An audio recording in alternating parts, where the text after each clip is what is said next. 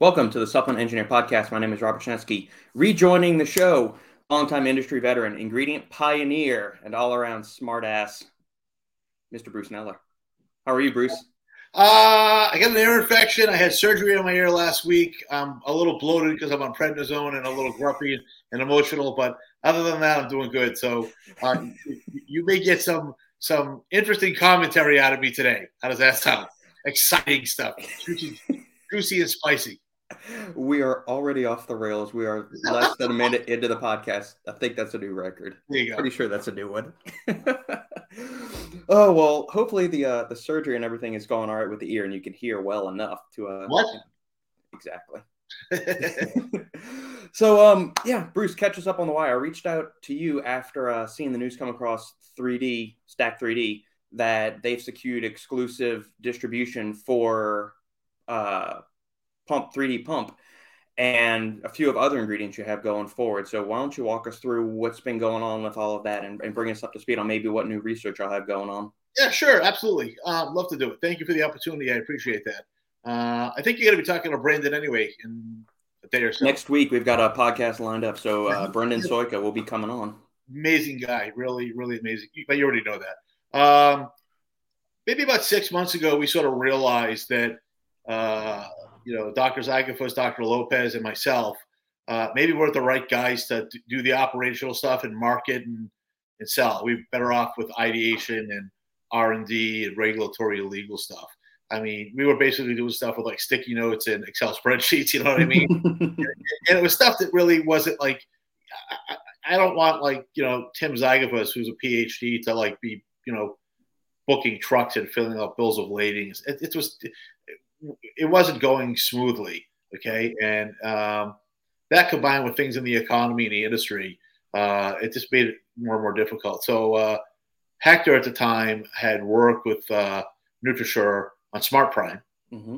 Okay, and he said, "Hey, this guy is really, really on point. He's really, really good.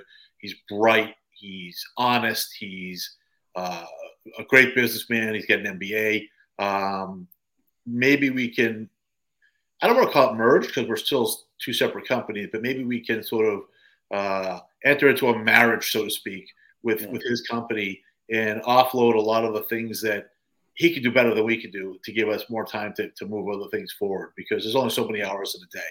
Uh, you know, Hector's endorsement to me and to Tim is is all I needed to really hear. Okay, I mean, if, if Hector says the guy's gold, you know, you can take that yep. to the, the guy's gold. So, uh, but we did talk to him for a while. Uh, we we hashed out a, an agreement with him, and then unfortunately Hector passed away uh, the day after Thanksgiving. So things kind of got a little bit hairy for a while.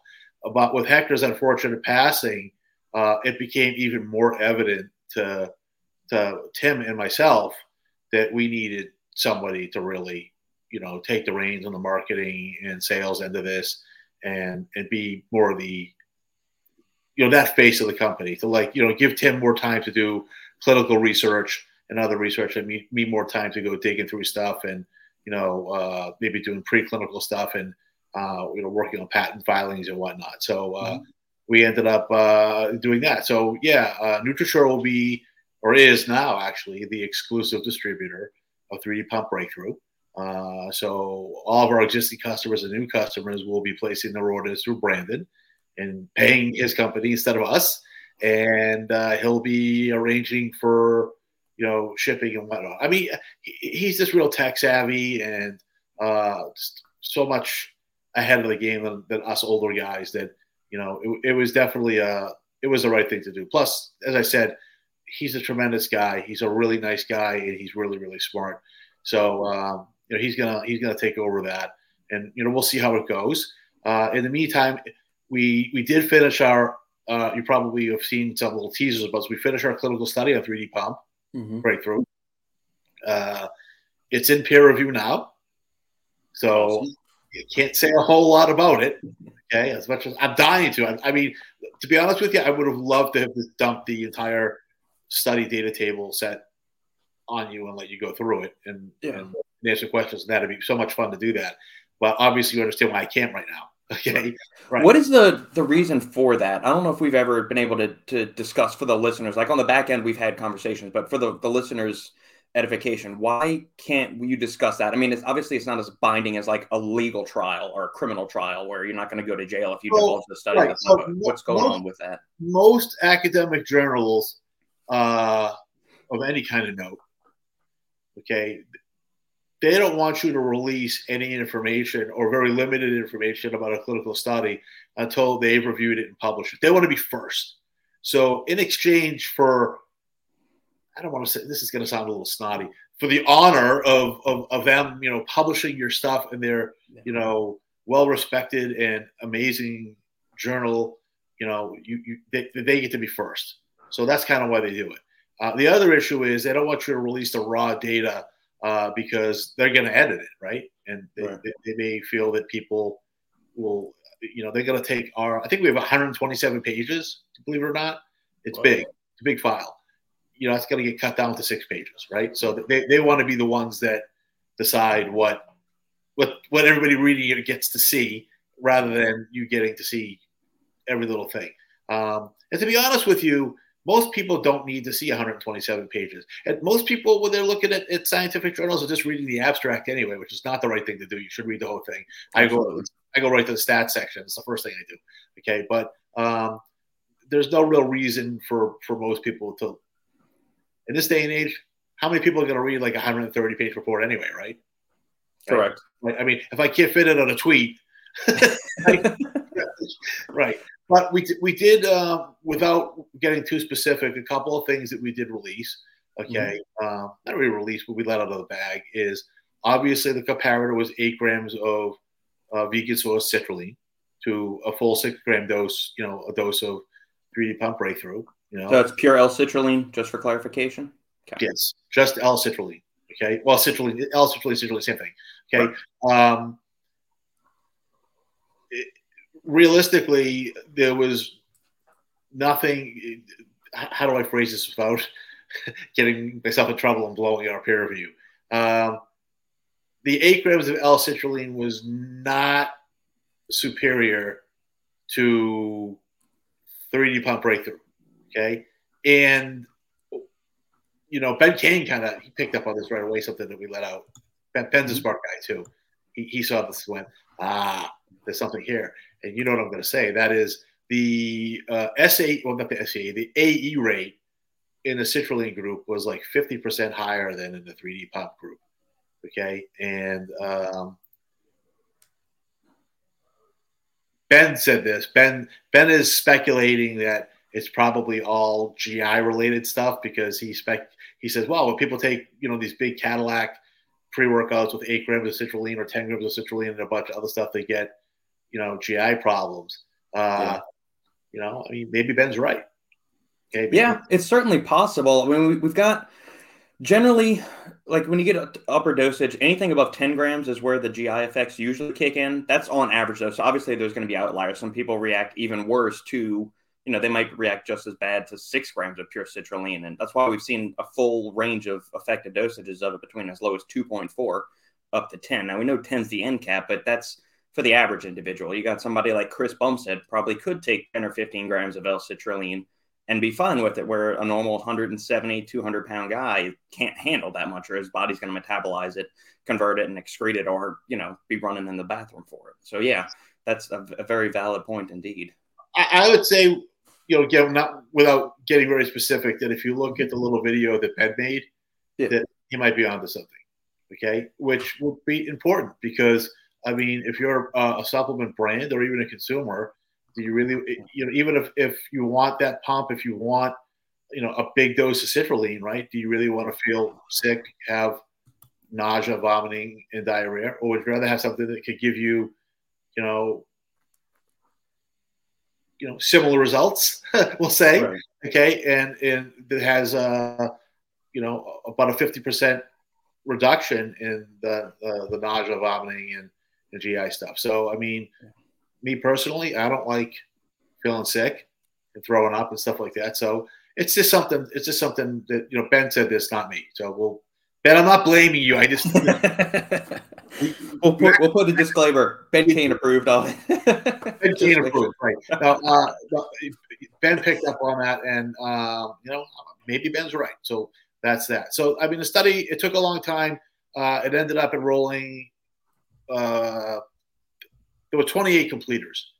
Mm-hmm. Okay, mm-hmm. we, we tried for 30, but it was just it just became really difficult. One of the things we, we were forced to do this is going to sound a little sexist, but we were forced to enroll a significant amount of women by the IRB.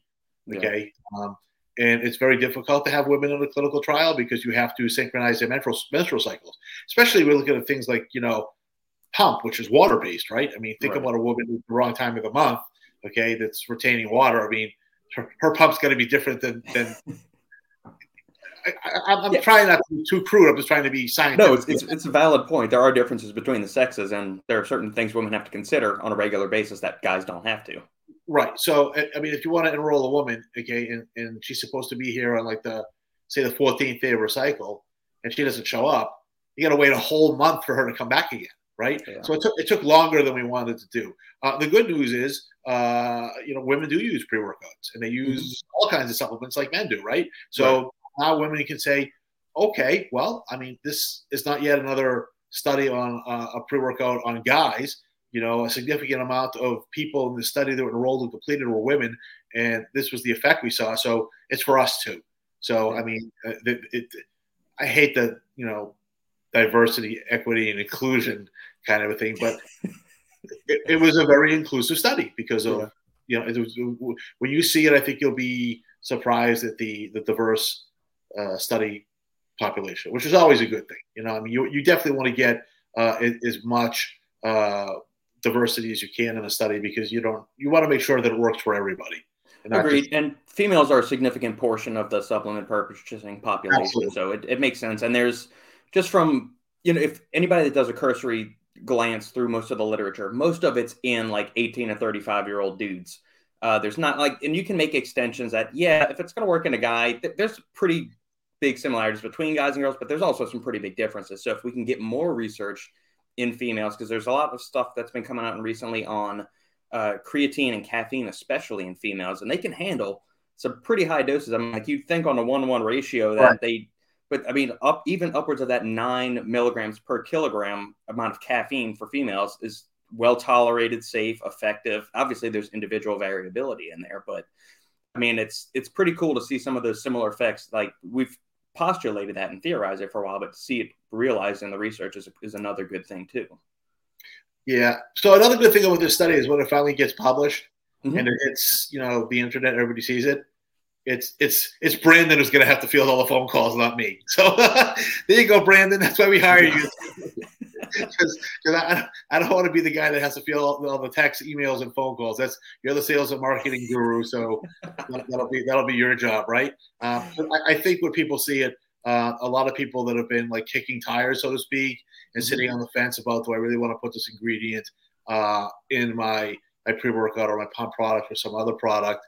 Mm-hmm. Uh, people are going to be a little bit more willing to incorporate it into their product line because now they have proof, right? That it right. it does or doesn't do something, or there's there's a benefit or not a benefit over uh, a comparator, which is a pretty robust comparator. I mean, let's be honest. I mean, eight grams of citrulline, that's a high dose. Yeah, I've seen I've seen products that have ten, but they're rare. Okay, I mean, but eight's you know certainly above average. I mean, I'd say average is anywhere three to six. So we right. went a little bit above average, and uh, all the exact date, data and results, I think people will be you know generally uh, pleased with that. So I mean, you know, take care for that. But again, having Brandon on um, now, and yeah, we're in the process of like the, you know the the quarterback to running back handoff, to cite a mm-hmm. sort of a Super Bowl metaphor, like Tim and I handing off stuff. So it's going to take a little while before everything is completely smooth.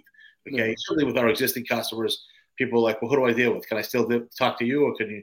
I talk to Brandon. What I tell everybody is, you can always call me for tech help. I'm always you know, going to help you out as a friend and a customer. But if you're going to be placing POs and going forward, you're going to have to do it through NutriSure. We want to. He's actually going to be storing our ingredient.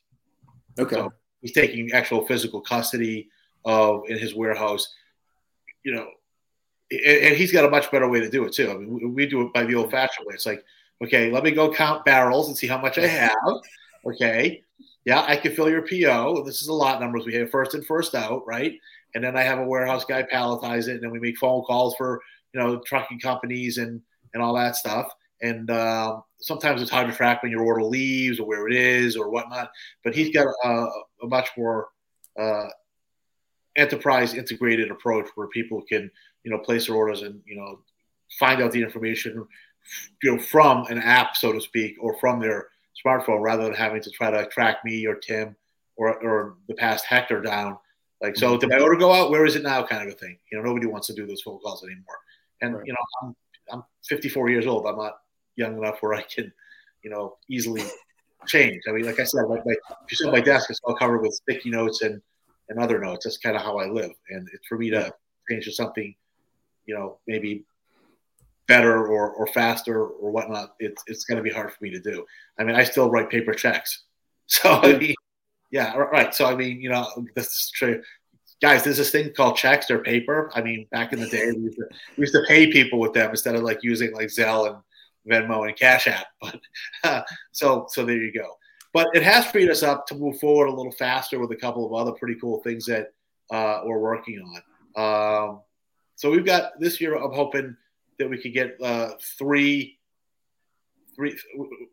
We were hoping to get one or two, but now that that we've got uh, Brandon on board, uh, hoping to get three items moving. A lot of this is going to depend on how fast U, USPTO moves, mm-hmm. right? I'm kind of at that at the, you know, I'm handcuffed by how fast they they review patent applications. That's another thing that uh, I've kind of insisted on, and um, and Tim's kind of insisted on, Hector certainly insisted on, is if we can't get intellectual property protection in the United States for uh, for the product, it's not worth our time doing it. I can have a really cool idea if it's not patentable, and I spend hundred thousand dollars on it, um, and I have the way to stop you from copying me. You don't have that upfront investment. To, right. You'll just be able to sell it for less. Additionally, if I've got 15 people selling the the idea, it's a race to the bottom as to who can sell it cheaper, and margins get compressed. Agreed. Uh, and we lose control of it and, and whatnot. Um, and typically, when that happens, too, quality suffers mm-hmm. because people try to figure out how can I make it cheaper because I got to sell it for less, and, and, and it just kind of uh, it devolves that way. So we, have got a couple of things. Uh, one of them I've been working on for a long time, and I made a huge mistake. I admit it. Um, I've been working on a group of stims since for like five, six years now. Uh, some people were lucky enough to sample it. You know, Mark Lazier I gave him a sample. Some other folks had samples. Mm-hmm. Everybody liked it, and I listened to some advice from some attorneys. I had about 120 um, unique chemical ingredients that kind of fell into this class that I wanted to cover. Because what mm-hmm. I didn't want to happen is, you know, I come up with one, and then some enterprising chemist says, "Well, this is very similar. I'll just tweak it a little bit and get around his patent." If I and you know, so I, I try to I try to cover you know well over a hundred you know compounds in this thing. Well, yeah. Well, unfortunately, the examiner is going to go through that one at a time. Yeah. Every time they find a hiccup, it slows things down for six months. So that's why I've been working on this for forever. So what I'm going to do is probably refile uh, very soon for maybe the the top five or six only, mm-hmm. okay? and the other ones um, I'll probably so, so I, I I filed and I kept it hidden, you mm-hmm. know, public filing. What I'll probably do is make it public. That way, no one can patent any of those things because they're revealed in the public domain.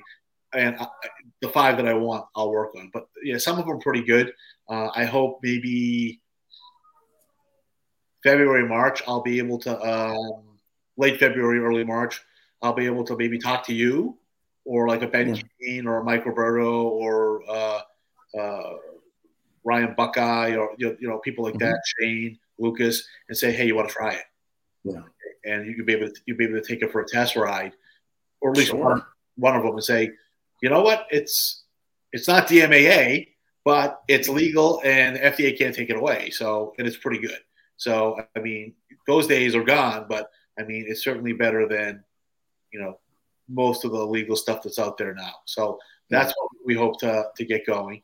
Um, we're working on. So I got to be careful. I, I, can't make any claims of you know that things that are drug like or cure right. so we have a uh, a unique take on a gut microbiome inflammatory modulating product uh, that's a significant advancement uh, over anything that exists in that space right now. Cool. Really, really, uh, it, it's a, it'll be a big deal. Not for sports nutrition, obviously, although that will mm-hmm. probably be incorporated into sports nutrition formulas. But mm-hmm. the, you know, the gut microbiome segment of the dietary supplement market is really blown up, as you as you know. It's really yep. gotten to be, you know, enormous. Uh, there are some issues with it right now. Mm-hmm. There are some organoleptic problems that prevent a lot of these very useful ingredients from being incorporated into anything other than, like, say, a capsule or a tablet. Uh, yeah. But we we solved that. Uh, we've gotten around that. So um, I think, you know, both Tim and Brandon are like, you know, push that one super duper fast. Okay. Yeah. Uh, so that's what we're working on. And the other one is, I've said this to other people before, uh, and collectively, industry just kind of shrugged their shoulders and said, "Don't care." Gee, what a surprise! Um, I don't believe there is any real dicaffeine malate on the market. Yeah, you, you and I have talked about that before. Yeah. So I'm pretty sure that it's crap. Okay, about so I, can't say I'm 100 percent sure. Okay, but all the stuff that I've tested has turned out to be caffeine and malic acid to shake and bake. Okay, which is it's worthless. Okay, well, it's not worthless. I mean, there's some caffeine in there. Okay, um, so I mean, you get a little bit, but um, you cannot make a salt with caffeine. I don't know if you know that or not. Okay, if you look at caffeine as a a molecule, it really won't salt out, even with like things you get like super duper, you know, negative charges. You know, mm-hmm. you can't you can't make caffeine hydrochloride. On the other hand, if you looked at caffeine as being amphoteric, you couldn't even make like like the zinc caffeinate. Okay, all the caffeine stuff that's out there now, uh, like caffeine phosphates and ester, mm-hmm. you can do that. But that. What about caffeine citrate? The caffeine citrate's a co-crystal. Mm-hmm. Okay, um, it's not it is kind of an ionic bond, but you don't get full proton transfer. Okay. it's not really like a salt. There are, if you look up um, co-crystals, you'll see a lot of antibiotics are actually co-crystals. Okay. okay. Caffeine citrate is also a drug. Right. Okay. Nobody needs to understand this. Okay. Guys, if you put caffeine citrate in your dietary supplement, you have put a approved prescription drug that's used in neonate neonates and, and, and neonatal intensive care units to treat apnea in newborns. That's what it's approved for. Okay, so you're going to get dinged for it eventually. And I know, I know, I, I think some people are like, well, the FDA doesn't really care about caffeine. Okay, so you know, it's, it's not going to really hurt anybody, and it's kind of innocuous. And, and, my attitude has been the FDA doesn't care about anything until they do.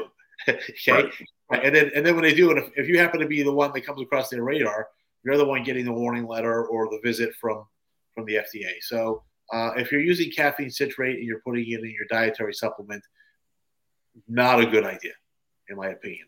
Um, if you're using stuff that's called dicaffeine malate, uh, I would be really interested. If so, this is just a, a, a an offer for anybody out there that's using dicaffeine malate.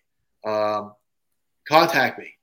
Uh, and let's talk about how you're you're you're doing product testing like how you're doing identity testing? How are you testing the stuff in the barrel as it goes into the contract manufacturer or the manufacturing facility? Because by law, you have to do that. You have to identify what it is. And how are you determining that you've really got dicaffeine malate? Are you even doing it? Because I would be interested to know how, how, how you would be able to, uh, you know, test that stuff.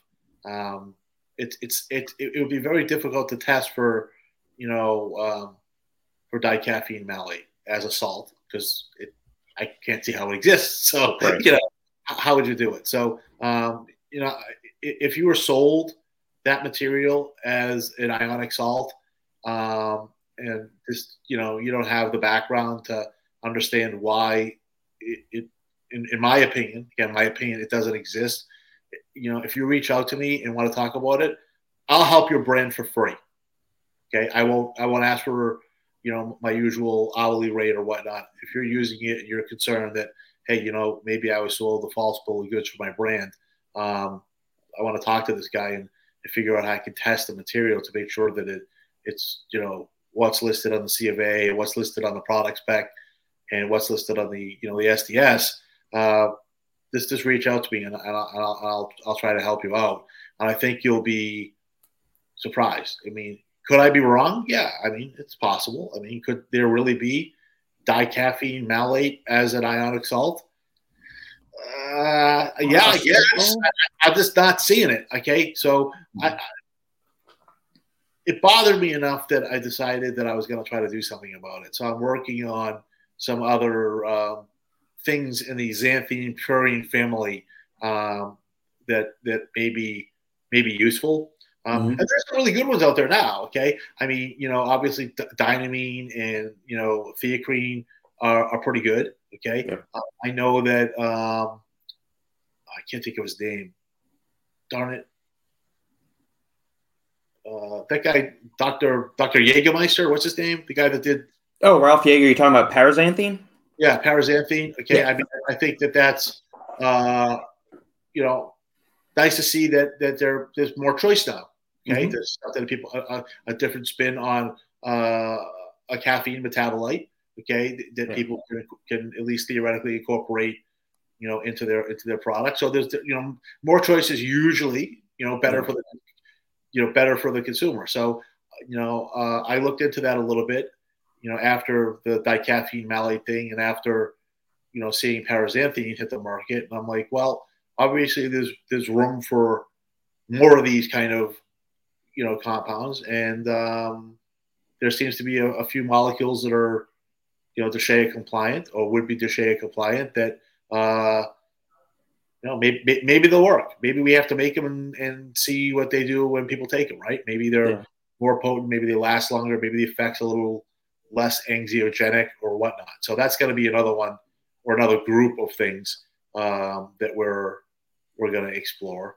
Mm-hmm. And we got some other long term projects. Um, we long time ago, we did some research with uh, Dr. Doug Kalman. Mm-hmm. Hector and I did, and we had an interesting idea on how to put people into uh, ketosis faster. Okay, and he actually did a little experiment with some like legit MMA athletes, like professional. You know, Doug Doug floats around or used to float around that circle. He boxes and whatnot. And the results were surprising and kind of mind blowing. But then the whole keto market sort of fell fell by the wayside, right? Like, does, does anybody even buy these products anymore, right? Right. Uh, you know, how many people are buying BHB salt products? So it kind of, you know, on the on the priority tier list of things to do is kind of fallen by the wayside. But that's something so when the Atkins diet comes around again, it becomes popular. We'll definitely want to jump on that one. Yeah, give it another ten years or so, it'll be back in the limelight. I don't think it'll be that long. I think you look at if you look historically, it's been like every four or five years, people, you know, That's jump on, jump on the on the keto bandwagon. So another three or four years when it starts to circle back and people, the new people, start to discover keto and the the putative benefits of why being ketosis is just the best thing ever. Um, we have a a new take on a, a, ketogenic ingredient that you know we'd like to see in that space. And there's a few other ones that again are, are, are a little bit early. Um, there's um, a joint kind of ingredient now that has a, a, pretty big disadvantage. It's we use it. I mean, it works. I mean, it definitely helps people with with jointy. I'm, I'm not going to use that word begins with an I. People, people who have aches and pricks and yeah, irritations. Right. right. It's tough for them to move around, kind of stuff, right? Yeah. Right. The swelling. Um, that's not a medical term. Uh, it, it kind of helps, you know, and it, it, it's a good seller, but there is a downside to it that it, it's like the, the, the 800 pound pink elephant in the room. Like nobody wants to talk about this one downside uh, with with this ingredient. Uh, and what I want to do is try to mitigate that and say, well, you can still get all the same benefits, but you won't have this this pretty substantial downside, if you ask me. So we'll be busy. Tim and I will be busy doing R and D, and and Brandon will be busy saying these guys came up with a really cool idea, and uh, we're gonna we're gonna keep Bruce locked in his broom closet so he doesn't piss anybody off or whatnot. And, and and I'm gonna yeah you know that's just kind of how it is. So um, you know that's kind of we are where we are with that right now. I mean, so things are going along pretty well. I mean, things were a little tough for a while. Obviously, you know Hector's death uh, put a significant you know stone in our path. You know for a little while, but we're, we're wrapping that up. Um, we're um, we're keeping KLZ intact. Mm-hmm. Okay, you know, not, nothing's really going to change there, other than we're we're missing, you know, you know, one of the, the three legs, and yeah. you know, it's a big one to be missing. I mean, it's I, I tell everybody it's it's really really difficult uh, to discuss new ideas or or or, or go over things. You know, now that Hector's gone, yeah. it's tough. You know, uh, you know, what was great about Hector was he was not only like brilliant, but he was like the nicest guy. I don't know. I don't know how much interaction you had with him, but uh, uh, I wouldn't say a lot, but the few interactions. So in person, we got to meet. We've interacted in person physically uh, three times, I believe. We've we've gone back and forth over emails and text messages dozens of times. And he's been on the podcast once. I had, you know, was able to had the privilege of doing that earlier last year. Um, but I mean, I've known him and we've interacted probably since about 2017 when uh, TeaCrine first came to the market. I was one of the ones that did one of the first real deep dives on PricePlow about that ingredient. So being able to converse with him and really, you know, kind of tease out all the little fun little details about that ingredient uh, was a great privilege that I had. And just the fact that a guy with a PhD wanted to talk to some schmucky engineer that just jumped into the supplement industry was a, considered for me like a huge honor. And, and I've well, always felt him. That's who he was. He never judged anybody based yeah. on on anything. He took everybody, you know, as an equal. Uh, yeah. So for me, being sort of a, a, gadfly and a little bit of an eccentric personality, um, he never judged me for it, and he was always there. So, example, I could be sitting on my couch at 11:30 at night, and all of a sudden, some amazing idea would come into my head. I, I you know, fire up my laptop. I go through PubMed. I would read as many, you know, studies as I could. It would be two o'clock in the morning by the time I was done, and then I would call Hector, and he'd pick up the phone at two a.m. Okay, and he wasn't like you know screaming at me like, "Do you know what time it was?" He'd be like, "Yeah." So what are we talking about now? and I'm like, "Check your email box, okay, for all these things," and then, and then we'd be on the phone till four thirty in the morning, and he'd be cool about it. Um, so I mean, I can't do that anymore. I mean, I don't, I don't have him around. I really miss that. Um, he and I used to go for it, was supposed to be breakfast, but it usually turned into brunch, lunch, and last week dinner. Uh, we used to go to a place called the Turning Point. Uh, mm-hmm. It's a, a, little chain of uh, restaurants here in Jersey.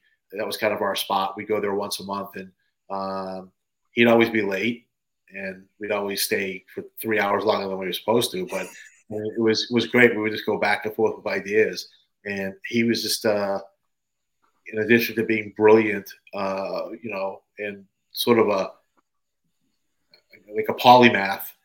You know, uh, he was just the nicest guy too. So he, he's uh, everybody says a, a, big loss for the industry. I'm going to be selfish. I don't care. It's a big loss for me because he was my friend. Yeah, he, he, he, was he was he was really a really good friend to me.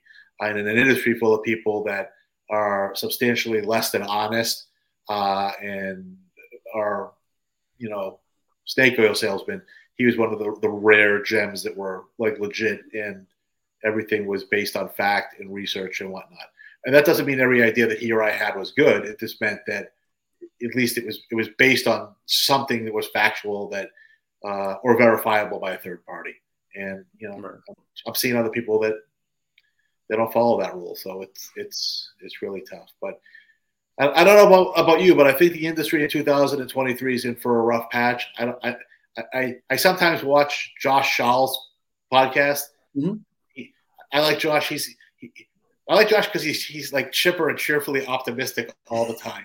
Okay, and so whenever I feel down or bummed out about the industry, I'll, I'll watch his podcast and I come away with a little smile and I'm like, I wish I was as young as he was and not as jaded as I am. Uh, I think I think in 2023 we're, we're, we're in for a rough patch on a variety of, of, of standpoints. The economy's tough. Yep. Um, you know, how is the supply chain with everything? Because I know you've kind of kept tidbits on it on and off with. Do you think it's getting better than it was in 21, 22, or is it still around that same? You know? What has to happen is we need stability, okay, mm-hmm. and we don't have that. So initially, when COVID hit, okay, and all these factories in Asia shut down, uh, there wasn't any more creatine, right? Right. There wasn't any more citrulline. The price of and it wasn't any more caffeine. So something like we'll say creatine monohydrate, which was stable like four to four forty a kilo for years, if not a decade, right? Mm-hmm. Suddenly became a twenty to twenty-five dollar a kilo product, if you could even find it, right? Yeah. And then we had people that were adulterating it. They were, you know, taking creatine and cutting something else into it so they could have a bigger barrel and sell more of it. And the same was true for citrulline. Caffeine was problematic for the same reason. Plus, uh, the Chinese kind of clamped down on the process of how you buy caffeine, the permits you needed. I don't know if you realize this, but caffeine is a controlled substance in China. Oh, I did not know that. Right. So you can't buy, you need a permit from the government to buy caffeine. Now, if you're going to export it, like if, if you're a company, you're going to buy it and export it, mm-hmm. and, and you can show them the paperwork that, okay, I'm buying it from the caffeine factory and I'm going to send it to America, they don't really care. It's easy to get that. But if you're going to buy it and you're not going to declare what you're going to do with it, or they think you're going to keep it and put it in our product for Chinese consumption, yeah. that's a problem because uh, it, it's all but banned in China. I tell people this all the time. Well, the only way you know this is if you've ever been to China. Pick up a can of any kind of cola product or a Red Bull or an energy drink in China. The caffeine content is tiny and it's all like naturally sourced from guarana or something like that. Mm-hmm. There's no artificial, very little artificial caffeine in these products.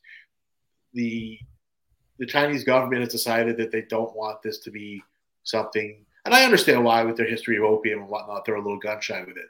But the price of caffeine spiked, uh, and then things came down. So what happened was when COVID got a little bit better, uh, and they started opening things up again in China, both the factories and logistics wise, the truckers, the trains, and the boats, mm-hmm. prices started to drop. So I remember for a while there, citrulline got up to like 27 $28 a kilo. Right. And people like, we're going to make more of it. Well, they made more of it, and the price cratered to like $10 a kilo. Well, now a lot of those places in China, because they, they opened up the door, they let COVID birth with the country, the people that would be going to those factories, they can't. They're sick. So they can't make anything. Additionally, it's Chinese New Year, so they're shut down anyway. So I think you're going to see probably you know Q2, Q3 into part of Q4 prices starting to go up again for a while. Uh, so you're getting this whipsaw effect. Okay, yeah. I mean, let's use citrulline for example. You know, if it's twenty seven dollars, you know, a kilo in October, but it's ten fifty a kilo in January, that's not good for anybody. Right. Okay, because I mean, if you bought it at twenty seven how are you going to get your money? You're going to take a loss on any product that you, that you made, right? Yeah. So that's way too much of a whip whipsaw. The, the that that sine wave is you know the, the, the it, it's too big. So we, we need to get that under control, uh, or whoever's making it needs to get it under better control.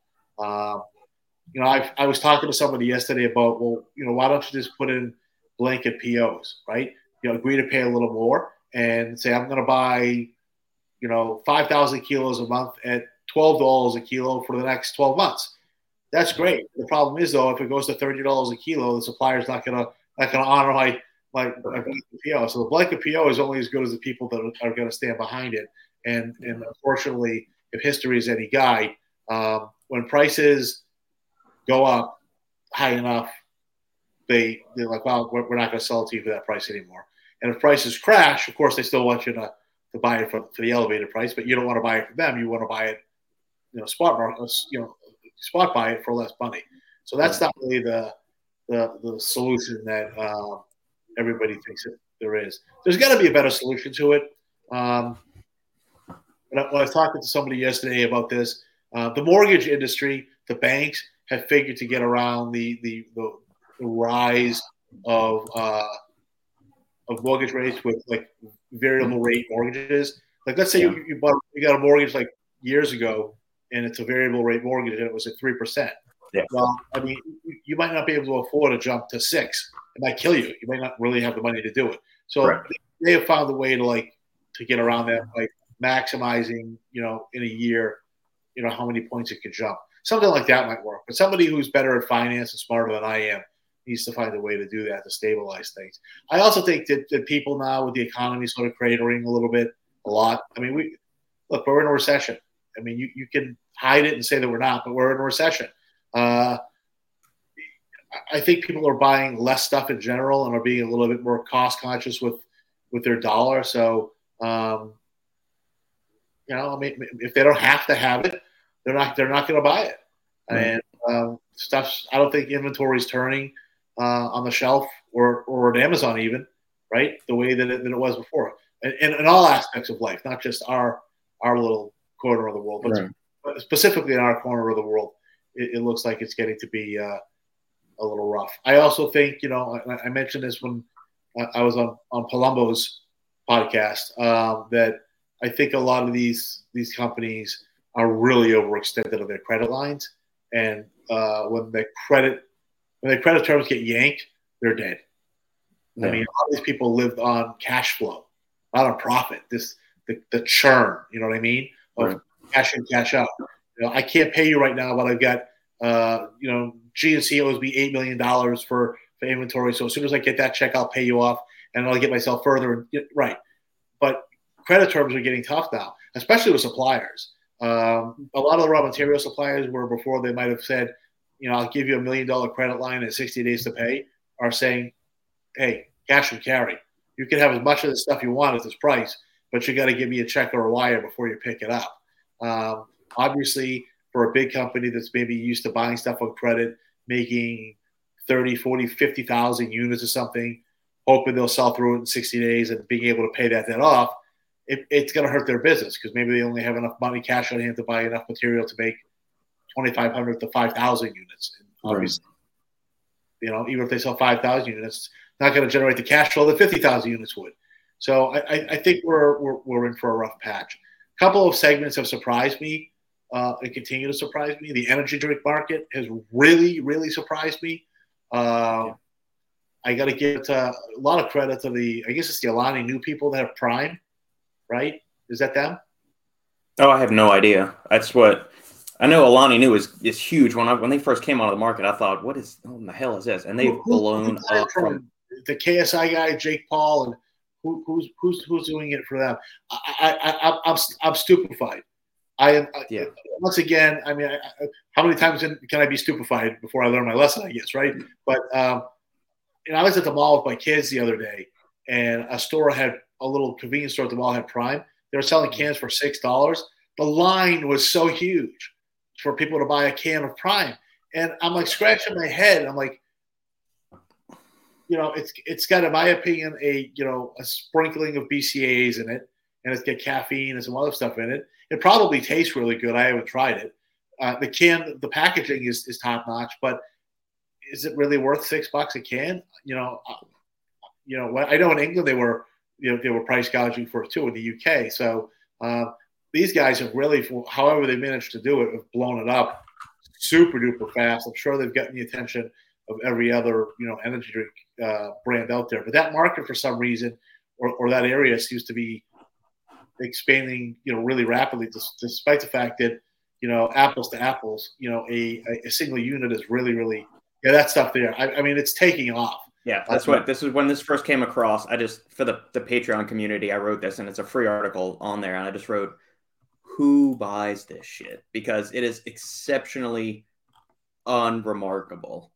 You know, and excuse the plug on this, but I just thought, what? Yeah, I mean, KSI right there, right. So yeah. some, somehow people well, again, I, I, I, habitually, I don't get it.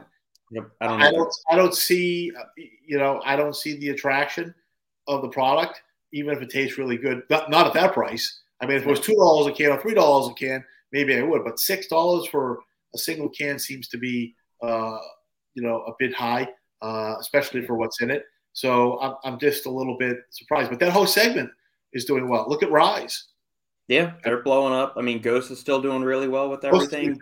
Amazing well. I would say that Ghost Energy has far surpassed the the other side of the business, right? I mean, I mean they're they're they're sort of transitioning more into a a, a beverage company than anything else, and I can't I can't blame Dan and Ryan for that because they're the drink is taking off. But the thing with Ghost, okay, because I've tried it, mm-hmm. uh, I mean, it tastes really good. Yes, it does. Okay? So yeah. I mean, I mean, I mean, they have really good products as far as flavor and, and smell goes. So uh, I, you know, I could see the attraction with them. I, I don't think anybody does flavors and and, and scent and, and that whole thing as well as as Ghost does. Other people come close, but I think I think as far as that goes, they, they've really you know they've got a lock on that segment of the market. But again, I just don't I don't see the appeal of it. But then again, when when Jack first came out with Bang, I was scratching my head. I'm like, you know, I, I don't I don't see the appeal of uh, you know a hyper caffeinated drink that costs this much money, which goes to show you that you know I'm old and at least I can admit that I'm out of, out of, out of touch with, with, with that segment of, of the market. I, I don't get it. I'm trying to understand it and, and, and, and wrap my head around it, but I'm, I'm just not. But that seems to be uh, insulated from the economic downturn. I guess people are always going to want their their metaphorical cup of coffee, so to speak, right? Yeah. It's kind of like the same thing as like why do people go to Starbucks and spend a ridiculous amount of money on a cup of coffee there? Well, because they do, because they're habituated to it, I guess, right? right. Or or whatever. So, but Prime really took off just like out of the gate, like super amazingly well. I've been happy for those guys. Uh, I'm always happy to see somebody do something. I'm just, you know, you know, start from nothing and make something hugely successful. I'm just kind of scratching my head as to, like you, like you know, what's what's the underlying appeal? Yeah, why are people flocking to this? Because you you look at Ghost, um, it actually has fully dosed nootropics in there. The right. same thing with America Energy. They are quality doses of proven ingredients and are scientifically researched backed ingredients. I'm not gonna say proven, but scientifically backed efficacious dosages of that. Yeah, correlated to do something that's tangible that you can. There we go. Yeah, uh, Prime and so many other energy drinks that sell like hotcakes. It's it's like you said, sprinkling of BCAAs and some other buzzwords and some caffeine, and that's it. There is nothing to it, and I just I wish people would do more homework or something. And that's something since I've gotten into this industry that's been a, a thorn in my paw that I just I don't understand. It's the same thing with the hydration drinks, right? Yes. I mean, it's they're basically like diet Gatorade. So if, if I've got something that tastes pretty good, I use a, a, a non-carbohydrate based sweetener and I add in a little bit of a magnesium and a calcium and a sodium and a potassium salt now I've got a magical hydration drink that I can charge. I mean, it's basically Pedialyte if you think about yeah. it. Right? I, I, I, don't see the appeal. So uh, if I mean, you're paying for packaging that you, you don't consume, right? That's that's yep. what it comes down to. But yet there are there are companies that are like killing it in the hydration yep. market segment. And, and I, I almost want to ask people that I haven't seen anybody with it in their hand anywhere, but I but if I do, I'm going to say, you know, I'm just curious, like, why did you buy that? Like, what was right. the what was the, the the thing that put you over the edge? You said, I gotta have, you know, this thing. You know, maybe it was a recommendation of a friend. Does it taste good? Do you think it's doing something for you more than something that costs a third of the price? I mean, you know, you know, that's that. But um, you know, I used to buy. Uh, I don't even think it's around here. Remember Powerade? Oh yeah, that was what we always drank as kids, and even at LSU because we weren't. Gatorade was a University of Florida product, and at LSU we weren't going to be using Gatorade, so we had Powerade for everything. I, yeah, that's what I grew up drinking. Did they discontinue it?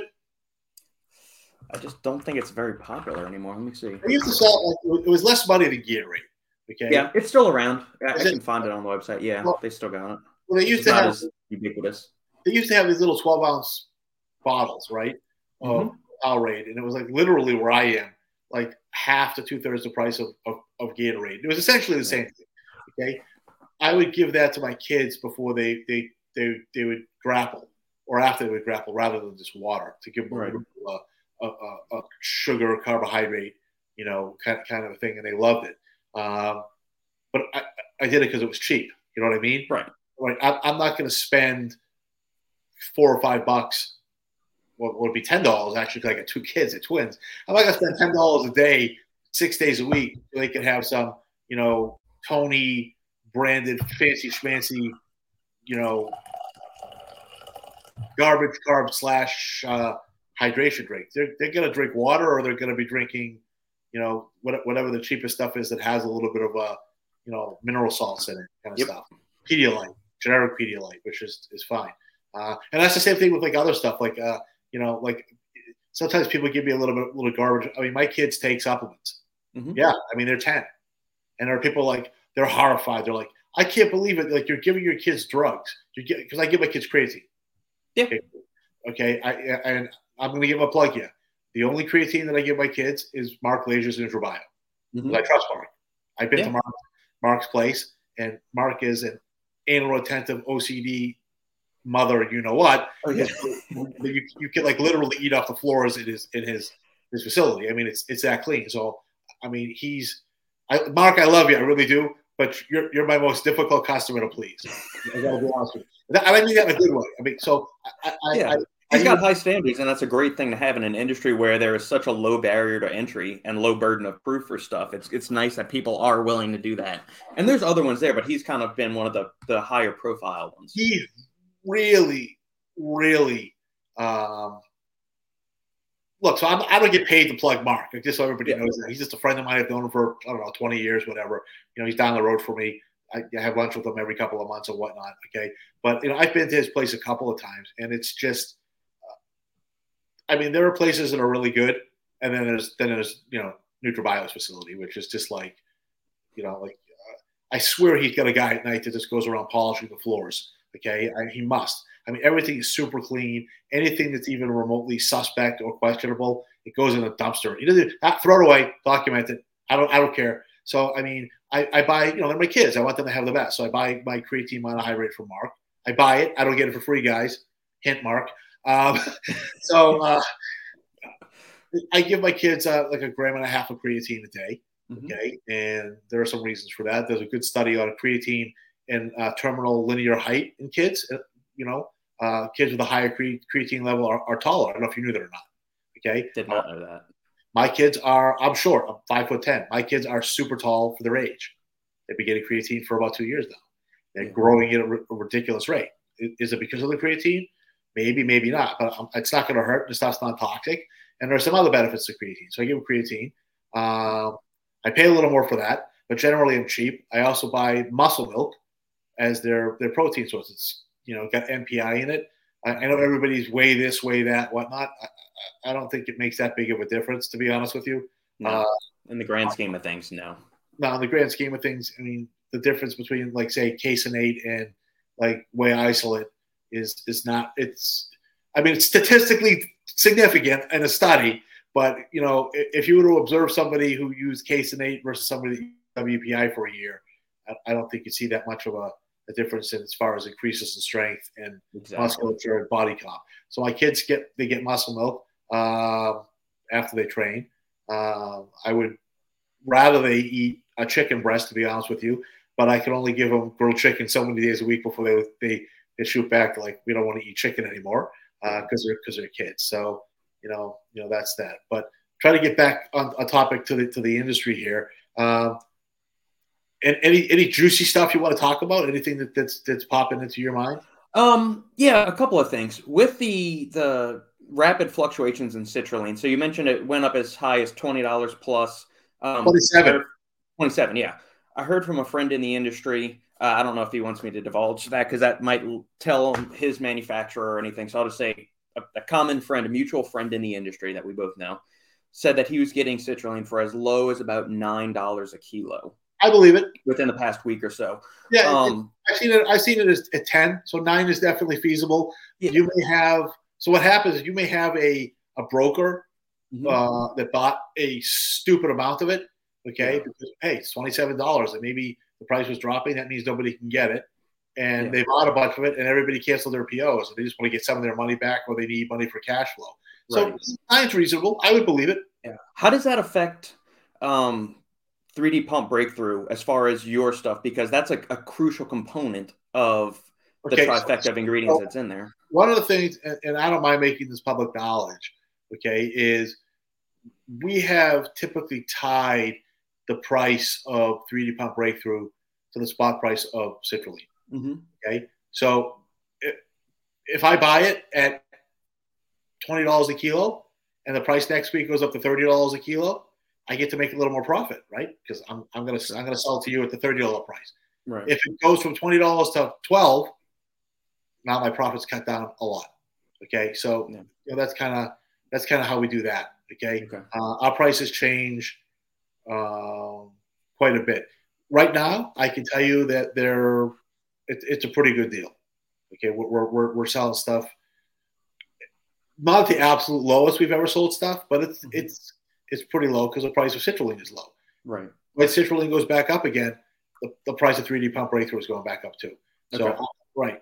Um, I'm not like I said, I'm not the businessman. We're not Tim and I and Hector. We're not we're not the businessman that Brandon is. So I'm going to let him handle how he wants to price it later on because he's our distributor. You know, he's he's much more savvy when it comes to finances and marketing stuff like mm-hmm. that. So uh, he may have a better a better way to do it. But that's kind of how we've always done it. You know, I had just built in a a, a minimum profit, and it was pretty minimal, by the way. Um, minimum profit that we we had to see. Mm-hmm. Uh, another rule that I have, you know, that I was adamant about was was not going to ever sell it at a loss. Right, yeah. that was something I was definitely not going to do. And the other thing that is going to change. God, Brandon's going so I'm sorry, Brandon, man. I don't want to steal your thunder here. Um, so we never gave anybody credit terms. Okay. Mm-hmm. And I had a lot of big companies uh, get a little pissy with us and say, you know, if you would only give me 30, 60 days to pay you, you know, I'll drop this humongous PO and I'll, I'll it was they always dangle that big PO, right? Because they don't have to give you any money. Gee, if you if you gave me 60 days, I could I could buy thirty thousand. I could buy a million dollars, right? Uh, and I was always like, no, because if they don't pay, we're going to be out of business. We have to remortgage my house. So it was always like FOB COD. Uh, I believe now that Brandon's taken over, he's managed to, or he's in the process of getting uh, like accounts receivable insurance or somebody to factor invoices. Mm-hmm. uh, for a small percentage. So it'll open up the the market to the brands that were like, you know, pardon my French, fuck no, he's an asshole. They won't give me this mm-hmm. stuff. No, I literally had I get into arguments with people, you know, over that. They're like, you know, you're such a jerk. I'm like, well, I may be a jerk. That may be correct, but I look at your history and the companies you've been with, and you habitually screwed people out of money because they've given you credit lines. You've walked away and then blame the company for it, right? Oh, it wasn't me. Mm-hmm. It was the, it was a company I worked for, right? Um, mm-hmm. right. Well, right. I mean, these yeah. guys. Look, we both know a number of people in the industries that live large. The private jet to Dubai or Cabo on the company dime to have a party, and then they don't have money to pay their vendors. Okay. Well, it wasn't me; it was a company. I, I just worked there. Yeah, but you're my contact there, and I believed you. So I, I don't believe anybody anymore, uh, and that's why you know I, I, had one person, you know, a really respected guy in the industry said if you just eased up a little bit, you guys could go from being a, a seven-figure company to an eight-figure company overnight if you would just give some of the, the better people, the, the, the more reliable brands a line of credit. And I'm like, you know what? Uh, I can't lose what I don't put in the pot, so to speak. If for poker metaphor, I was unwilling to do that. But Brandon, uh, again, who's got better relationships and is better at dealing with this stuff, is uh, going to set up programs for brands that are credit worthy. Okay, I mean, if you've got like charge offs on your D and B report, yeah, it's probably not going to happen for you. Okay, but if you're a legit brand that you know pays their bills on time and you want to use 3D Pump Breakthrough, and the reason why you didn't was you dealt with me and said this guy's a jerk, you won't give us any credit. Not only do you not have to deal with me anymore, you deal with a much more pleasant, nice guy in Brandon, but he'll probably be able to offer you some sort of credit terms, providing you know, uh, I think it's Euler Hermes maybe that he's the, the insurance company. They insure everybody. Mm-hmm. Uh, going through. So we'll, we'll, between that, between Brandon taking over and the ability to maybe offer terms, as well as the study, which is you know it's, a, it's not a huge study, but 28 people is you know bigger than the crappy little five or seven, ten people study that everybody else does, right? Yeah. Uh, but between that getting published, I expect the ingredient to really, uh, you know, it, it, it, will grow substantially. Okay, yeah. you know, this year based on that, you know, it, would be easier to get, you know, as far as credit terms go, uh, and you'll have a published peer-reviewed study to back up why you're putting in your ingredient.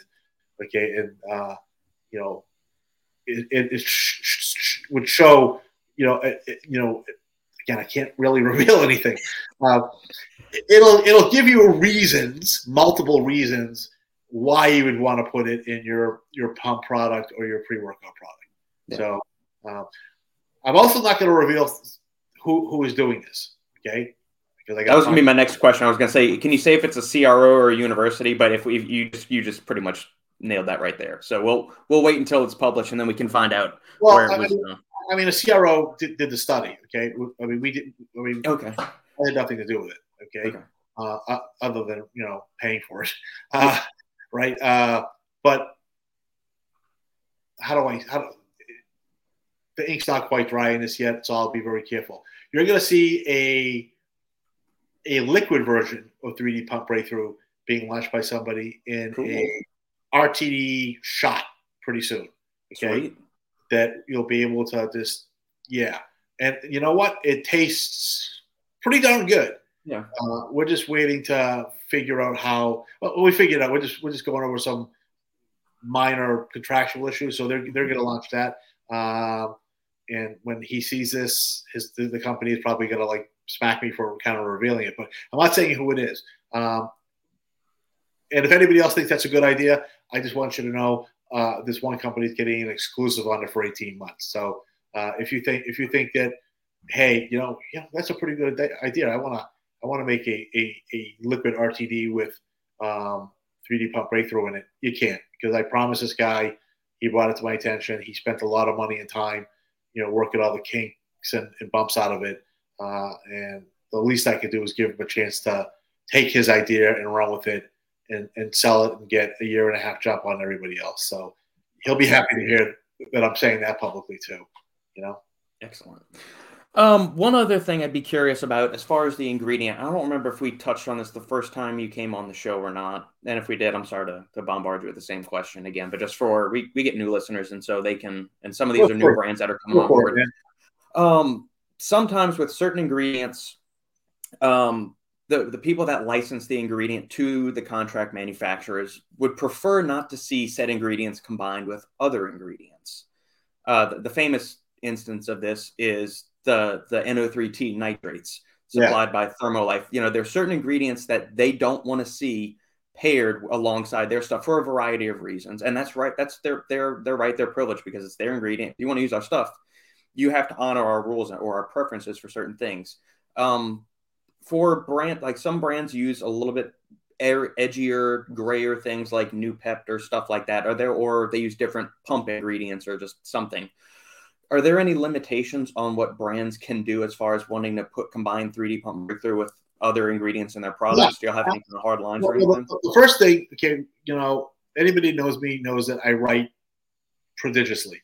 Okay, mm-hmm. and and and you know anything I write tends to be too wordy and too long our contract that we have with with people is lengthy, and one of the one of the covenants in the contract is at all times you will adhere to CGMP. You'll be in compliance with the law. Okay, uh, so if you're using edgy ingredients that are not compliant, okay, or the facility that you're making the stuff in is a dump and they're not compliant either, I have the right to terminate your contract. Okay, so I mean, there may be somebody that might be using something they're not supposed to. I have the right, but not the obligation, to terminate your to, to terminate the contract for being non-compliant with the with the the contract we have. Okay. Mm-hmm. However, there's another covenant in every contract we have, and that is you agree to indemnify and hold KLZ harmless uh, in case you do something that is negligent or stupid. So I would say manufacturing in a way that is, you know, not compliant with CGMP is stupid and negligent. So if you do that and you get sued, you know, by a class action attorney, okay, and they come after me because my ingredients in it, I'm just going to hand a lawsuit to you and say, okay, well, you take care of it. Or mm-hmm. worse, I mean, I get to pick the attorney, and I'm going to go to New York and pick a thousand dollar an hour attorney that you're going to cover. Okay, so um, I would prefer that everybody do everything according to CGMP and 21 CFR 111, and also follow the various state rules and regulations because they have them too, and people aren't aware of that that that, that either. Uh, I can't be Bruce the policeman, okay, uh, and police that. and I can't keep having the same arguments over and over again. Today's Groundhog Day, so coincidentally, there, there are some companies that use ingredients that, or they work in facilities that I don't like. Okay, I just can't keep having that that argument over and over with them. So I'm like, yeah. you do what you want, but you signed your you signed as a company representative, you know, as a legal signatory for the company that you would do these things. Okay, just realize that I can pull the, the, the rug out from underneath you. I usually don't. Neither does Tim. Okay, uh, but if something happens, it's it's all on you, buddy. I got this piece of paper that says, you know, it's kind of sold as is, where is, and what you do with it, you know, is, is kind of up to you. Um, that said, if somebody did something like stupidly egregious, you know, high profile dumb, okay, yeah. I would probably call them. I've done that before. I, I, I have behind the scenes called people, uh, not just for my ingredient, but other things, said people that I like. I'm like, you, you, you're putting your company at risk, okay? Um, because I do some class action work, as, as I've, I've, alluded to before. Mm-hmm. You know, people that I'm friendly with, if they're doing something that that's not deliberate, that they, that they, just don't realize that they're not compliant, I'll, I'll, give them a quick phone call right. or, or like, hey, you know, you might want to rethink this, and here's why. Okay. Uh, but as far as 3D pump breakthrough goes, yeah, again, I wish everybody would would follow the law or any of the products that we're going to come up with. Follow the law. And, yeah. You know, do what you're supposed to do, uh, and you know you won't have problems. You know, I don't think the FDA is ever going to be an issue for us because all of the constituents of 3D pump breakthrough are, you know, either old dietary ingredients or are, are, are FDA GRAS. They're not even self-affirmed GRAS. They're like, you know, they're published in the Federal Register. Okay. Yeah. We make 3D pump breakthrough at a facility that makes stuff for tons and tons of people. I mean, it's, you know, it, it, it's well known as, as, as, you know, a kind of a halo manufacturing facility. So I don't think so. I'm not really worried about that. But yeah, I would I would I would prefer that. But I will tell you something. You brought up a good point because we had a situation happen a couple of weeks ago, and I want I want to throw a warning out there to people. So, um, this happens to everybody because we, we we live in an industry that it is what it is. Okay, we found out that somebody was knocking off 3D pump breakthrough what they were doing. Okay. Okay. So what happened was they were buying a uh, a, glyc- a sprayed on glycerol. There's, there's various brands that make sprayed on glycerol, and they were just putting it in a, a blender with citrulline and amla extract and blending it themselves. And they were telling brands, "Hey, you know, we have a license to from KLZ to handle, store, and sell." Right. Okay. Um, so how we figured this out was one of the brands that I was dealing with that, that we licensed to hadn't purchased any material from us in a long time. Yeah. And they were also sort of another brand was sort of complaining that the product was really clumpy and impossible to stabilize no matter what mm. they're doing, right? Uh, where I've got a box like three feet in front of me that's been sitting there since October, open, exposed to the air, and it flows perfect. There's no no issues with it at all. So we looked into it. We found out that a contract manufacturer that we have no agreement with at all uh, had been telling everybody that we had an agreement with them. And right, so yeah, so that's that presented a, a problem. Um, I, I the old Bruce would have had them served, okay, right. and shut down immediately. Um, because it affects Brandon and NutriSure too, I, I kind of like said, you know what, I'm I'm going to step aside, and the new Bruce is going to let you handle it. Okay, and he did, and he resolved the issue. And uh, without admitting guilt, I think there that that the contract manufacturer is probably now going to be buying the material from us. So we, we probably picked up another customer.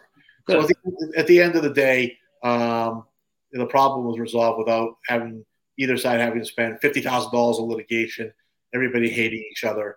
Okay, and uh, they get the, the benefit of being able to offer this ingredient to their customer base, and we pick up another customer. But yeah, I was really surprised to, to, to, to see that.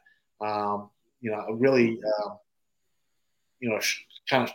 I shouldn't be shocked in this industry. I mean, you know, people do shady stuff, right? Yeah. I was uh, this soon, this fast. I was really surprised to to see that. But you know, that that was uh, that was taken care of. So yeah, I mean that, that was a, that was something that came out of left field, just kind of like bonked me off the head, so to speak, and and, and it made me just sort of uh, you know, like like not again kind of a thing. I've got two patents on this stuff. You can't even put the you literally can't put the three ingredients. Well, you can't put glycerol and amla extract in the same container for any reason at all in this country without our permission, without me, yeah, well, go look at the patents. They're compositional patents, not methods. Okay. Wow. Right. I okay. wasn't sure how strict it was because I know before I had asked you, I said, well, what's to stop somebody from putting, you know, bulk citrulline with some bulk, you know, like Hydromax with, you know, 500 milligrams of Capros in there or something like that, which is another. That's exactly what somebody did. Okay. okay? Right. right. You can't do it. Okay. You can't put glycerol and, and amla together. Right. Okay? That's the part that's that's patented. Okay. Uh, we added citrulline because it was convenient, and we need, there was some other technical mm-hmm. proprietary reasons. Right. Okay, uh, uh, but the, the, real magic is the the, the glycerol, the, the, the amla fruit. Amla fruit's been Capros, believe it or not, from uh, uh, was it uh, Natreon or Natrix? so, yeah. Right. That was the original material we used. It was great right. stuff. Okay, yeah. uh, I, I for years, you know, I gotta I gotta Hector credit for this one. For years, he'd always like, you know, this stuff's really really good, and I'm like, yeah, yet another herbal and another another you know polyphenol kind of yeah uh, grapeseed pine bark you know it's all yeah, kind of rinse and repeat. Okay. whatever you say hector right? I just kind of because i'm like the anti-herb guy. I like pure compound. You probably yeah. know that right? And then he's like just just try it. And i did and my blood pressure dropped substantially because that's what it's pretty much it's not marketed for that because that would be a drug right? But right. but people take it to you know help control cardiovascular stuff you know you know, uh, diastolic blood pressure. Uh, and once I saw that my blood pressure dropped, I started really reading up on it. And then he and I had some amazing conversations uh, about, you know, uh, gooseberry extract and what we could do with it. And um, it became like, the, I wonder if it has any kind of synergy with glycerol. And um, we tried that. We tried some other other herbal extracts too. We tried pine bark and um, you know, grapeseed extract, and there's a few other ones. I think we went through like twelve actually. Believe it or Pomegranate, not. probably, or green tea, or something. Some of those other ones. Green tea is one of them we tried. Uh, uh, a blueberry extract. Okay. Yeah, that's another good one. Right, the pro anthocyanidins or whatever they are, right? Uh, so we, we, we, tried we tried a bunch of them, and the uh, low molecular weight you know, uh, hydrolyzed tannins that are found in uh, in amla were just like head and shoulders above the rest. Especially when we added in glycerol, the effect was just like stupid dramatic. and, and, Tim ran a little pilot study in his lab, and you know, using Adexa to you know, it's one thing if I look at it and I'm I'm always going to be like, yeah, I, I we invented it. Of course, it looks like it works better to me, right? But we have somebody independent. You know what I mean, right? Yeah. Oh no, of course. That's why I, if I ever write something like a big thing, I'll try to send it out and get feedback on it and stuff like that. Which reminds me, I'm going to send you something when we get off here on the paraxanthine. I sent it to Hector a while back just for purpose to make sure I wasn't talking out of my ass on anything. And there's some. You said you did some deep dives. I want, I want you to click well, through that. And this is a heads up on paraxanthine. I want to give somebody credit here. Okay. Um, you know Dan Pierce. Mm-hmm. Dan, right? Yeah. He, he used to work with me Caspari. He, he's kind of a consultant to a variety of companies he originally brought that idea to my attention. We were at Caspari back in like 2009 and 2010, paraxanthine. Okay. Really? Um, and I kind of poo pooed it at the time, and he, he didn't push it. That he's like, hey, we need a new stem. What about paraxanthine? And I'm like, yeah, but like, you know, 70 to 90% of the caffeine you ingest is going to be converted to it anyway. So, right. I mean, if it was cheap enough, we probably would have went forward with it. But at the time, paraxanthine was like ridiculously expensive. It still is expensive. Oh, yes, eight times the current caffeine price on average, based on what I've been able to hear from inside sources. Right. So, so, I mean, nobody invented that molecule. It's not like a new molecular entity. But I, I just remember Dan bringing it to my attention, and then me trying to source it, and it was like, like, like stupid money um, yep. to, to, you know, to get it. And we're like, is it really gonna just to have something else to label now? You know, I guess NMB and that group have done some some studies on it and show that there is potentially an advantage in a subgroup of, of people that you know have really bad anxiety from caffeine. Right, the caffeine is, is, is known to be anxiogenic, and if that's you, uh, then maybe you want to look at the paraxanthine.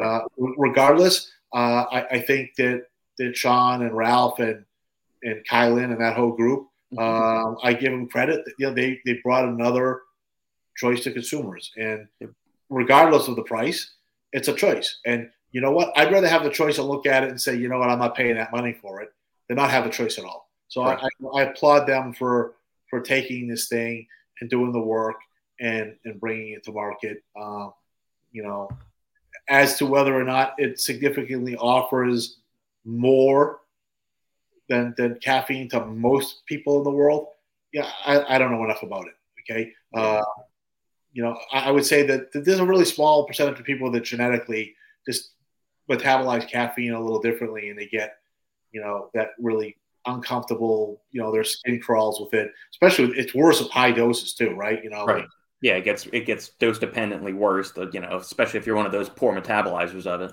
Right, and, and it's not linear either, right? So yeah. it's, it's more like you know, like logarithmic. So yeah. like you know, if you get like sort of angsty at 200 milligrams, 300 milligrams is not 50% more angsty. It might be like three times more like irritated and, and what. So if, if they've managed to solve that conundrum for that subset of people, then then it's a good thing, man. It was worth their time and effort and, right.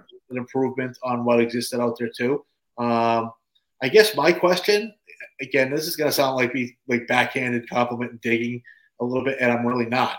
I'm just scientifically questioning. I'm like, would it be more cost effective just to put you know caffeine and theanine together than to right. use which you get the same effect of, as you would of just using paraxanthine?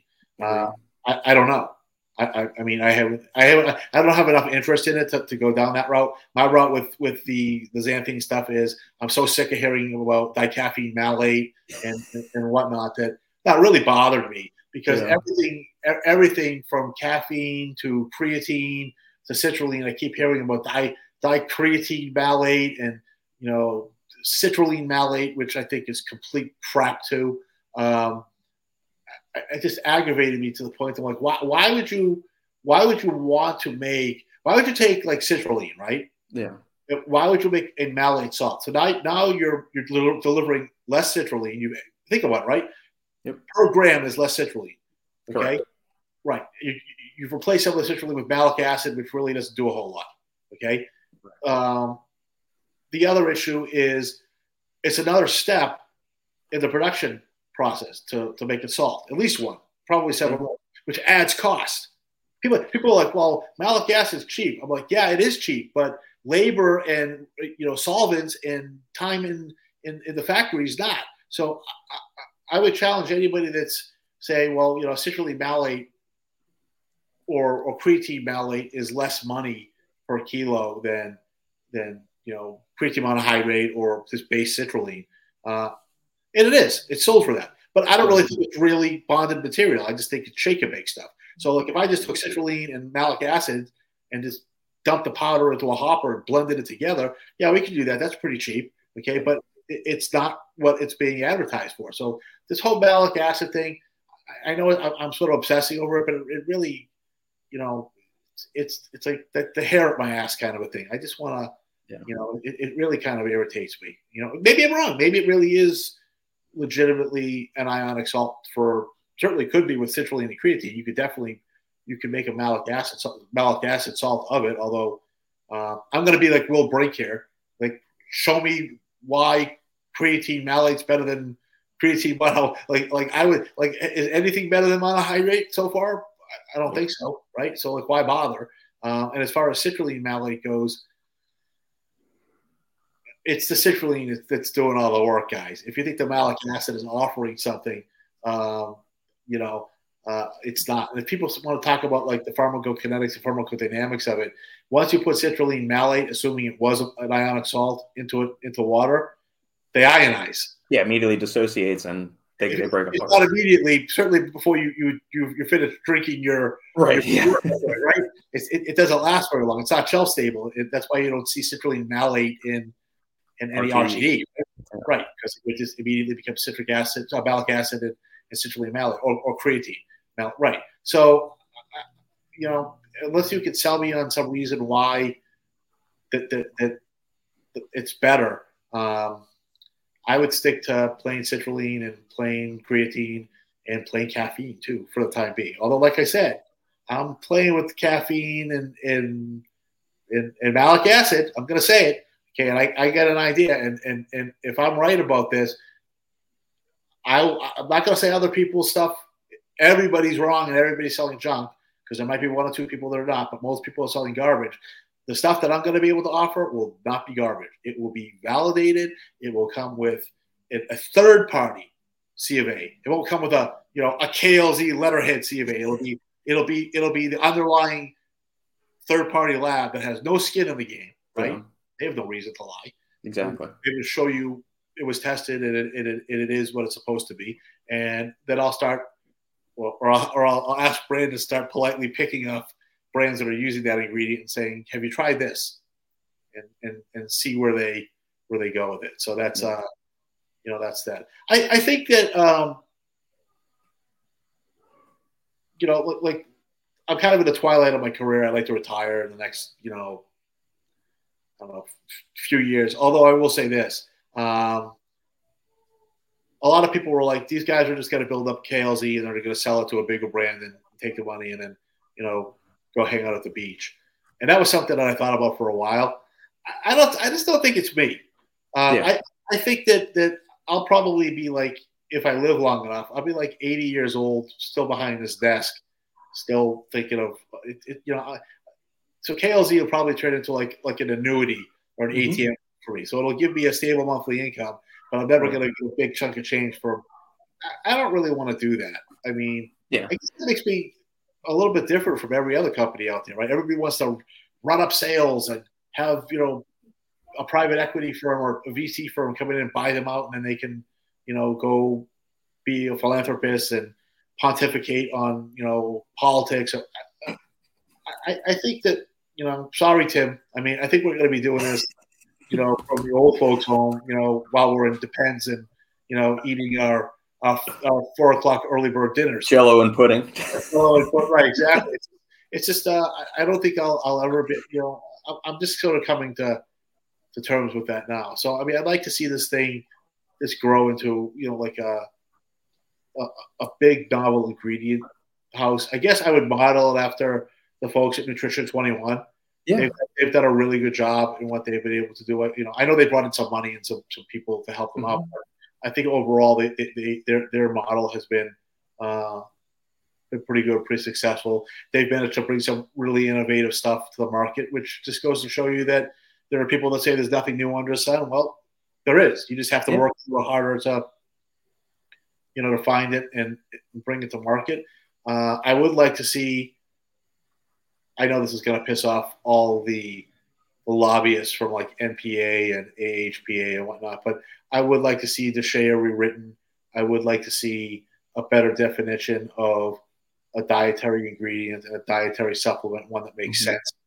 I mean, you you've read that before, like something that to increase the intake of stuff or whatever it is that that number five on the definition of a dietary supplement. It's like the, the word salad, you read it over, you're like, so generic amorphous, all encompassing, no, you know, wording they can use. It's a, a, something to increase the dietary intake of, of a person. So every time I read that, I'm like, the guy who wrote that was stoned.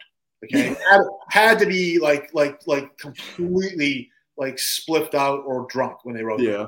And there are other sections of the, of, of, of the code too. So I, I, would like to see that change too. Um, I hope I live long enough to see DSHEA repealed and replaced with something that's uh, more robust and more exacting and not written by five different people and amended 70 times. Um, you know, I, I, know now the big thing is NMN, right? People are talking about that, how with the IND problem and whatnot. Uh, you know, I like NMN. I think it's a great ingredient. Mm-hmm. I think you, you, probably think it's a great ingredient too, right? Yeah. I, I think it, it should it should re- realistically become like like another B vitamin, right? Yeah. Like, right. It really really should. Okay. Like, and you should be able to buy it like any other B vitamin. The problem is is there's a drug company that filed an IND and this was a problem. And uh, just so you just so you know, a couple more than a couple years ago, maybe 17 or 16, there was a couple of Chinese companies were talking about NMN, and they said, "Can you find somebody to help us get the sulfur GRAS?" Okay, this was before the IND was filed with the drug company. Okay, yeah, and I went around and I talked to various, you know, scientific and regulatory groups, and to, to get something sulfur GRAS will cost you anywhere from fifty thousand to a half a million dollars. You probably know that too. Okay. I knew it was expensive. I didn't know it was always almost oh, half a million. Teratogen and you know NOAEL and all that all that stuff. All the yeah. studies on it. If, sometimes they exist already, so you just copy them. So you get to carve that out. But if they don't, if no one's ever done it before, you you need to yeah, be able to. true. If each study's fifty to hundred grand a pop, and you got to do a couple of those, then yeah, yeah it's seven of them. Right, right. So like two companies that asked me about it, and I got pricing, and I got a couple of good groups. Actually, Doug Kalman in his last his last job had, had helped me out a little bit on, on putting me in touch with people that could do this. But once I told them the price, they all backed off on it. And they're like, well, we don't, we don't want to spend the money. Well, yeah, well, neither do I, but legally you have to. Okay, there, there's there's an existential risk that you're going to get dinged. And they're like, yeah, but you know, nobody's going to really care about this. Well, until they do, right? Right. And like until FDA did, and now these companies have invested a lot of money in production facilities and in, and got used to making I mean, NMN is expensive. It's thousands of dollars per kilo. You know yeah, that, right? It's very expensive. Right. Uh, and now, you know, can you sell it or not? Well, I don't know. If I was a drug company that had the IND, I would go to court and stop you. Okay. Um, especially now that I'm telling you that there were companies that were told, hey, they came to me and said, you know, we want, we, how do we get this thing self approved as GRAS? And I told you what to do and, and what it would cost, and you blew it off. Well, you, you would ignore the law at your own peril. So there are probably a few other ingredients out there that sort of could fall into the same, you know, situation where, mm-hmm. you know, there may be an IND issue, there may not because those aren't public usually, unless the you know the drug company decides to make it public. But they're they're newer, uh, you know, dietary ingredients. But that that more than anything else will probably stifle innovation. There needs to be a way to carve carve that out, and um, you know, I guess what I'd like to see is like like like a third or an alternative pathway for things to be something that is akin to a dietary supplement, maybe not quite, uh, but not regulated the way that a prescription drug is. Maybe maybe like an OTC drug. Maybe it needs to be a monograph or something. Uh, a perfect example of that is CBD. Mm-hmm. So you've seen the, the recent rumblings in FDA and yeah. you know the, the the histrionics by certain trade groups about you know Oh yeah. Well, they're stakeholders. Well, you invested your money in something that at the time was not clear whether it was legal or not, probably illegal. And you were hoping you, you made a, a bet that it would somehow there'd be a path to legalizing this. And FDA is saying it's not our not our place to do that. It's Congress's place to do that. Yep. Okay?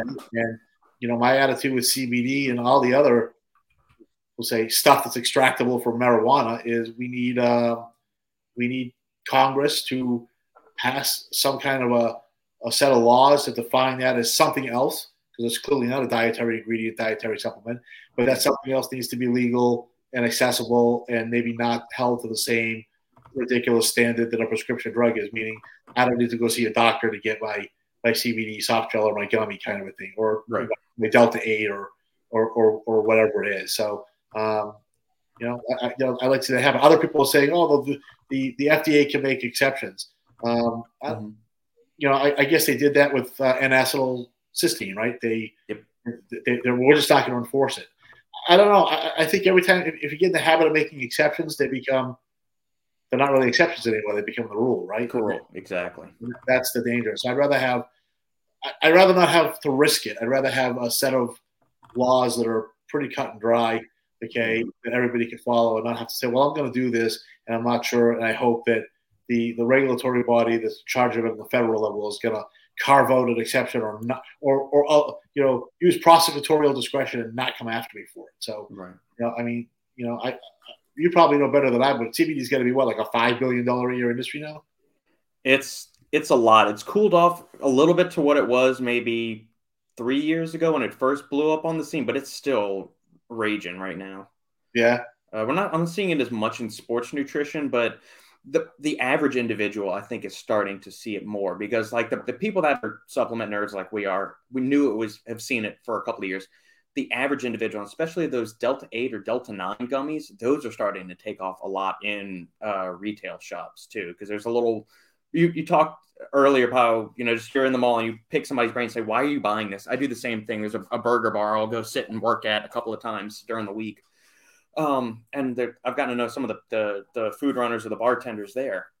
And I'll say, well, why are you buying that energy drink? Or what makes you buy that? It's the same thing you said. They like the thermogenic feel of Celsius, or they like that it says clean on the clean energy can because they're under some conception that yerba mate or guarana is better than natural caffeine or, you know, caffeine anhydrous and all this stuff or they say well my girlfriend bought it and she likes the can so that's that's why we have it and you know it's one it's one of those kind of issues and so I'm, I'm not hearing much about regular CBD, but it's more of the uh, the Delta Eight or Delta Nine. I forget which one it is, but those gummies are are popping at least in the the Austin area. So I'll give you my spin on that. Okay, um, I don't like THC. I never did. Okay, like the first time I smoked a joint, I hated it. Yeah. Okay. I got really slow me down, maybe dumb. Okay. Mm-hmm. I was looking to eat all kinds of things that I never would normally eat, get the munchies. okay. And the next day I had that sort of like, you know, hangover effect where I just felt stupid for it. I just thought, I guess I didn't see the appeal. It hit me differently than I guess most people, I suppose. Yeah. But I didn't see the appeal of it. I have tried the Delta 8. Yeah. A lot of people call that like marijuana light or, or THC light. Yeah. Okay. The euphoric happy feel that you would get from THC, in my opinion, is still there. It doesn't last nearly as long, so it's sort of a four to six hour experience. But when it cuts out, I'm not brain dead. Okay. Yeah. So I, I, think, in my opinion, the Delta 8 is superior to regular marijuana or THC. So I would love to see safety studies, which I don't, I don't know if there are any. I, I would like to see some safety studies and some other studies done uh, on both the acute and long-term effects of delta 8 and you know find out what an appropriate dose is okay because uh, you know i think it's it's, it's a useful product um, mm-hmm. it definitely has helped me out with some chronic pain issues that i've had mm-hmm. okay um, you know if my back is like killing me okay you know a small amount of a, a half a delta 8 gummy and i'm not wasted but my back doesn't hurt anymore so it's it's it, it's useful from that perspective I've never gotten the same kind of effect from CBD that other people mm-hmm. do. But with the Delta, I've never gotten it either. Yeah, I, have never, I've never, I've never really felt much from that. Uh, I've tried other cannabinoids like uh, OEA and, and PEA. Yeah. Um, in high enough dosages, they will kill pain too. Okay, but it becomes not really cost effective. Where Delta Eight is, you know, really, really inexpensive. I know, I know that they, they charge a lot for it at the the head shop or the shop at the mall, but it, it's it's really cheap to make those gummies. Uh, you know, that's something that I think that I, I hope they don't ban it outright and name that in some you know controlled substance act kind of a thing. Uh, I hope that you know it goes forward. By the same token, I would like to see the other ones go forward, even though they maybe don't necessarily do anything for me. Uh, I would like to see some of the other oddball uh, cannabinoids somehow have a path to being legal inside, even if they're not called dietary supplements. We could split hairs what we're gonna, what the nomenclature is to be. Right. As long as they're to be available to adults over the age of 18 in small quantities. Like I don't want to see somebody be able to, you know, walk off with a kilogram of the stuff. Okay? Right. That'd be bad. Okay. But if you could buy a, a little bottle with six gummies in it or, you know, an edible and, you know, it takes away your pain or it makes you feel better or you had a rough week, you just want to chill out on the couch and, and fall into the couch, so yeah. or you get bad insomnia and it helps, then um, you know, I being sort of a libertarian, I, th- I think there needs to be a, a, pathway for that to happen. That pathway, in my opinion, is not DSHEA and 21 CFR 111. And I know that's going to aggravate some of the folks that are going to see this, but I, I, you, you, you, to, to, have your cake and eat it too thing is definitely kind of, you know, coming to light here. Hmm. This is what the definition is. The definition is these are the rules. As crummy and shitty as they are, these are the rules. If you don't like the rules, amend them, change them. dump. That's why we do that, right? We have amendments to laws, or laws get repealed or changed because at the time they thought they were good, and as maybe they had unintended consequences, or somebody had a better idea.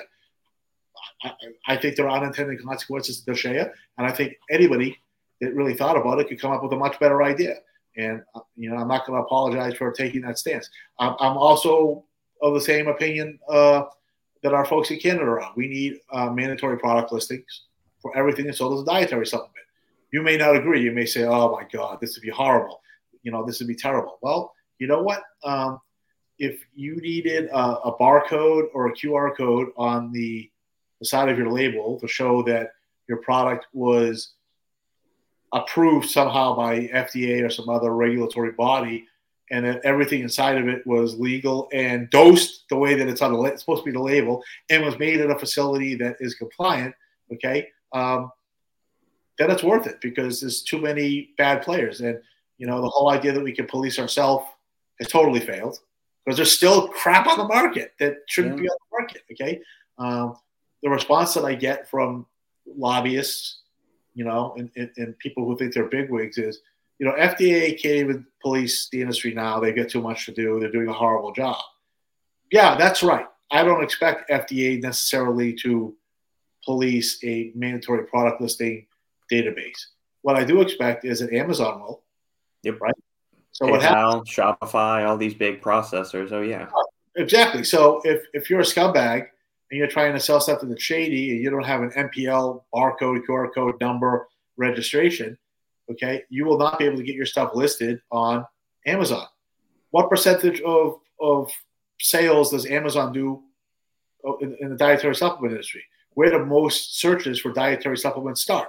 So if you're not on Amazon, you really can you still sell it? Yeah, you could sell shady stuff at brick and mortars. I, I mean, I walk in and out and I see SARMs and I even see peptides that are injectable. Okay, I'm like scratching my head. Okay, uh, th- there's always going to be that market. You're not going to eliminate all the bad characters. Okay, Agreed. but what you'll do is you'll you'll make it difficult for you know a 17 year old or a 16 year old with mom's credit card. Okay, yeah. Amazon Prime account to get it in a nice little box delivered in two days. So if I can get rid of 85% of the bad actors, I would take it. So that's kind of how I feel about, you know, know, about that. So we've sort of been all over the place here with this. I apologize. Again, my, no, I love it. I'm a little bit bloated from the 20 milligram of the prednisone. I probably look like a big fat monster here because I'm carrying so much water because of, of my ear. But, um, you know, I, I, I think that, um, and it's definitely affected my, my, my mental faculties a little bit too. I'm a little bit out of it, believe it or not. Uh, I'll believe it for sure. Uh, you know, that's you know that's kind of where we're going with KLZ. That's kind of how my take on the industry is. I hope I hope to be around. You know, like I said, doing this um, for for a while now. Things have definitely you know changed. Um, I'm glad that we brought on uh, NutriSure and Brandon. Okay, I'm, I'm, he's the right guy for the job for sure. Uh, and uh, as soon as the study's published, I'll definitely send you a link. Okay, because I'm sure you'll definitely want to see that. I got I told Ben Kane he'd be first. Okay, but I can put you all in the same email, and then technically you're all first, right? well, he'll you can list him first in the two section, and then you can put me in. Or, I'll see you. Oh, yeah, right. There yeah. you go. Yeah. you'll get a you'll get a PDF of you know when it's you know when it's published online. Uh, you you can see that. I think you'll be. I don't think you'll be surprised. You might nod your head and go, "Okay, yeah, I, I you know, there is something here.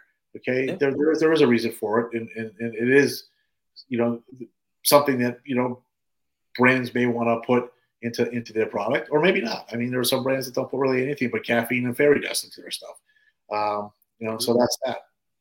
Cool, awesome, Bruce. I think that's a great way to put a bow on this podcast, and uh, I really appreciate the time, my friend. This was great. I love how we we always go all over the place the few times we've been able to do this together, but we always kind of circle back to where we started.